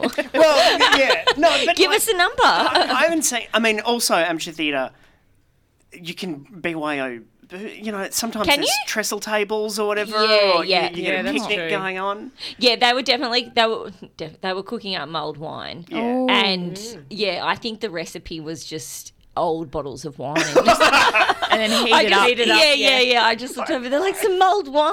I'm like, pretty sure that's just hot wine. and it was delicious. Yes. Of course it was. five out of five. Um, no, but something I wanted to bring, something that I, like matters of the heart is what I kind of want to talk about this morning. So it's just a bit of a muck in. I have permission to talk about this, but I've been really um, obsessed with the fact that one of my friends, um, she ref- she's single. She's been about sing- single for a year, which is not even that long time, but she refuses to go on the dating apps, but she does want to get back out there. Okay. Um, but she's currently got a crush on her postie. Amazing. Yes. Really? Yes. Okay. How? Y- Yeah. What do you mean how? Well, like, you Yeah. don't- you hardly interact with them. Well, maybe does she come out and make an effort to come out and talk to the postie now? Yeah, she definitely knows the postie's days, Yeah. and the postie delivers packages. Uh-huh. So she's now ordering all of these packages to have interactions with the postie, and but I'm kind of like, okay, well, what's your game plan? You're gonna ask the postie out, and she thinks it's too close. I'm like, And they know where you live. Mm, I Well, mean, They an know what you order. This is the thing. It's an interesting dynamic, isn't it? Because the postie knows her full name and address, yeah. and she knows nothing about the postie. Yeah, what? Yeah, you don't know. Yeah, they could be. They Well, could she be knows probably what he, what, what he, I presume. She, she, She, right? do- Yeah. does for a living. yes, it's true, but it's a it's a it's a tough dynamic. It's a tough one to kind of deal with because now she's getting really sensitive as well. She goes, and Nat, I just feel like she's always rushing off. She's got no time for me. She's got no time, and it, and it's like Greta, that's the nature of the job, mm. time, and now she's worried that she thinks that the postie as well thinks that she's you know buying too much, that she's caught up in consumerism. Oh, yeah, she's a slave to the capitalist Yeah. society. you regret the things you don't do in this life. Pardon? You regret the things you don't do. Very, Absolutely. very easy advice to give and not have to act on yourself, though, isn't it? Like, Does please do it because I want to know what happens. Absolutely. You can come back and tell us about another week. Yeah, great. Does she know the name of the postie? Yes, which I won't say on Full, air. does she know the full name of the postie or just the first name? Um, I what are you believe just suggesting? yeah, I know. I love this Bobby. Wow, The one of my- look in Bobby's eyes. I'm Like, sorry, is like she's done literally. this before. well, no, one of my best friends is a postie. wow, I love this. So if I get the full name, maybe I can ask my friend and then we can come back. What area? Do, oh no, I have so many questions. You've got to take it off air. Oh yeah, okay, yeah, yeah, we should do it yeah, off air. yeah, yeah. Absolutely. Wow. Oh my god, I'm so jealous that your friends are postie. I'm obsessed with posties. Are you? Yeah. For me, they're just really mysterious and Yeah. um, like who are they under all of that high vis and Actually, I can helmet? see how it would happen. My postie, she's she's she's really like nice and bubbly. And Oh, is she? Maybe I have a crush on my postie. Do you? Okay. No, I just was like thinking, oh, how do you ever see them? But I think that like sometimes they make it if they actually come to the door and knock on the door because they have a package or whatever. Then it's yeah. like, oh hi, and then like, oh look at your dog, and oh. Yeah, absolutely. Yeah. Oh, uh, sorry, but with the packages, is that a knock on the door? So that Yes. that's unavoidable. Yeah, well, I think a lot of the time maybe they don't. That, that they just pop the slip. Oh, right. So I don't know. I knocks w- occurring. Yeah, Oh, I was talking sign. to someone else, and they were like, "God, what I'd give to have a postie knock on my door." Yeah. and but it's interesting as well. She thinks she's in with a chance, okay, because of Oh. this one small thing. I go, "Well, do you think there's a vibe there?" And she goes, "Definitely." and I go, Wow, confident. Yeah, I go, "Why? What happened?" And she said, "She said, ciao." Oh, oh, great. She's getting comfortable now. Yeah, ciao. Do you Okay. think that that's flirting? Is ciao flirting? Jeez, tell, bad news for all the Italians out there who aren't flirting. They're Yeah. just- ciao, ciao. Ciao's flirting. Interesting. I ciao. Do you think? Yeah, tough. Daniel, I think so, I'm yeah. excited. Oh wow! Oh. I didn't realize that was so definite. She is also concerned that the weather is keeping them apart. Oh, because it's very you can't. Yeah, you got to rush off when yeah, it's you raining. can't linger in the rain. Can I mean, you? she's in unless the she elements. invites her in. Is that too much? You can't invite them in. You're All right, working because though. also they might still might be a, like a psycho. You don't know. Yeah, They- okay. You know, they could be very good at being a postie, but then they might, you know, be stranger otherwise. Here's what I think she should Stranger do. danger, I think. Yeah, absolutely. That's really thanks, Mon. um, stranger danger. Um, she could get like her own slip from the um, the what do you call it? The, Post office? Yes. I'm sorry. From the post office, it's like, sorry, I missed you. She could write up, pick up your parcel, you know, and give. How about this? This is the text. Oh I yeah. have a friend hook up with a garbage collector, Ah. uh, and yeah, he'd come in. What? Yeah, I love on the it. This is the big reveal. S the hookup. But so, how did that come to be, though? They'd invite them into the house, but it's such, Yeah, they're on the the, move. It's so quick. Well, that's what I would have thought. Ah. But yeah, it's always. I mean, if you, they it's keep- always the yeah, you keep it running. Do they keep pulling the bin closer in, like, oh, come and get it? Like, Your colleagues are involved. You'd have to be like, what? Explain it to them. They're on good cash. That's you know, that's Just a a- high hourly rate. As, wow. an up, as an update, Will, my partner, is listening, and when I said, "Oh, mate, I'll- maybe I have a crush on my postie," he texts, "He's like, oh, her, she's nice." Will's got a crush on the Oh, postie. which text in if you've got a crush on your postie.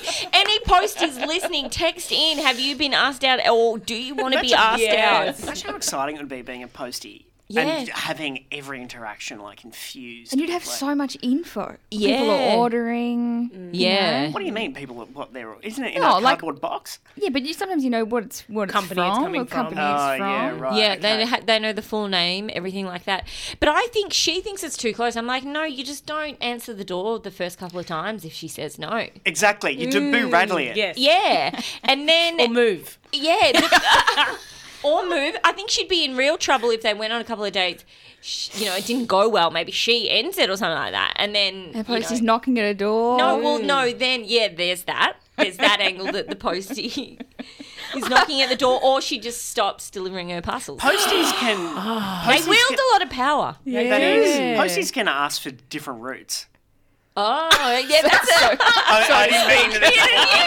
I'm so I was sorry. just trying to pick whether you did that intentionally or not. Seeing my cherubic face. Wow, imagine that.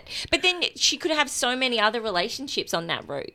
Totally. Oh yeah, exactly. You know, like how oh, many people? She, how many people she saying ciao, ciao, Ciao to? to, exactly. Yes. Your friend needs to ask her neighbours. Yeah, I think she just needs to get out there. Or someone else suggested that she could put it on a post. She could send herself a postcard or something to ask the postie out. Oh, because they can. Oh. So many ways to ask the postie out. Because out. the postie can can see it, no They- envelope. And they absolutely read it. My friend who's a postie reads postcards all the time. Oh, of course, Really? of course you would. do. Of course you would. Is your friend who's a postie single?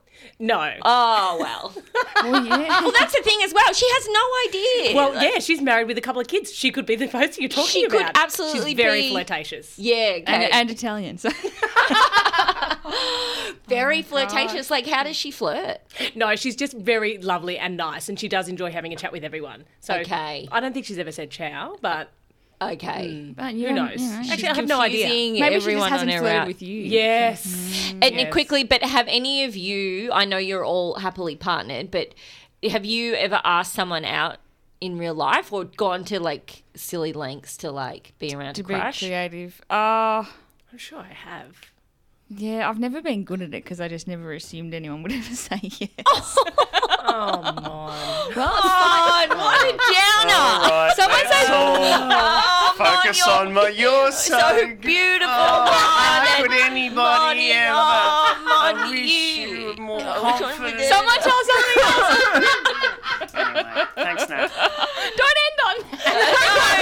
no, no let, uh, let's end on ciao. Ciao, babe.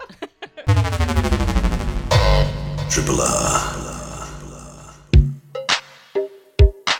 Thanks for listening to a podcast of the best bits of Breakfasters, which is the Monday to Friday breakfast show broadcast live on Triple R from Melbourne, Australia.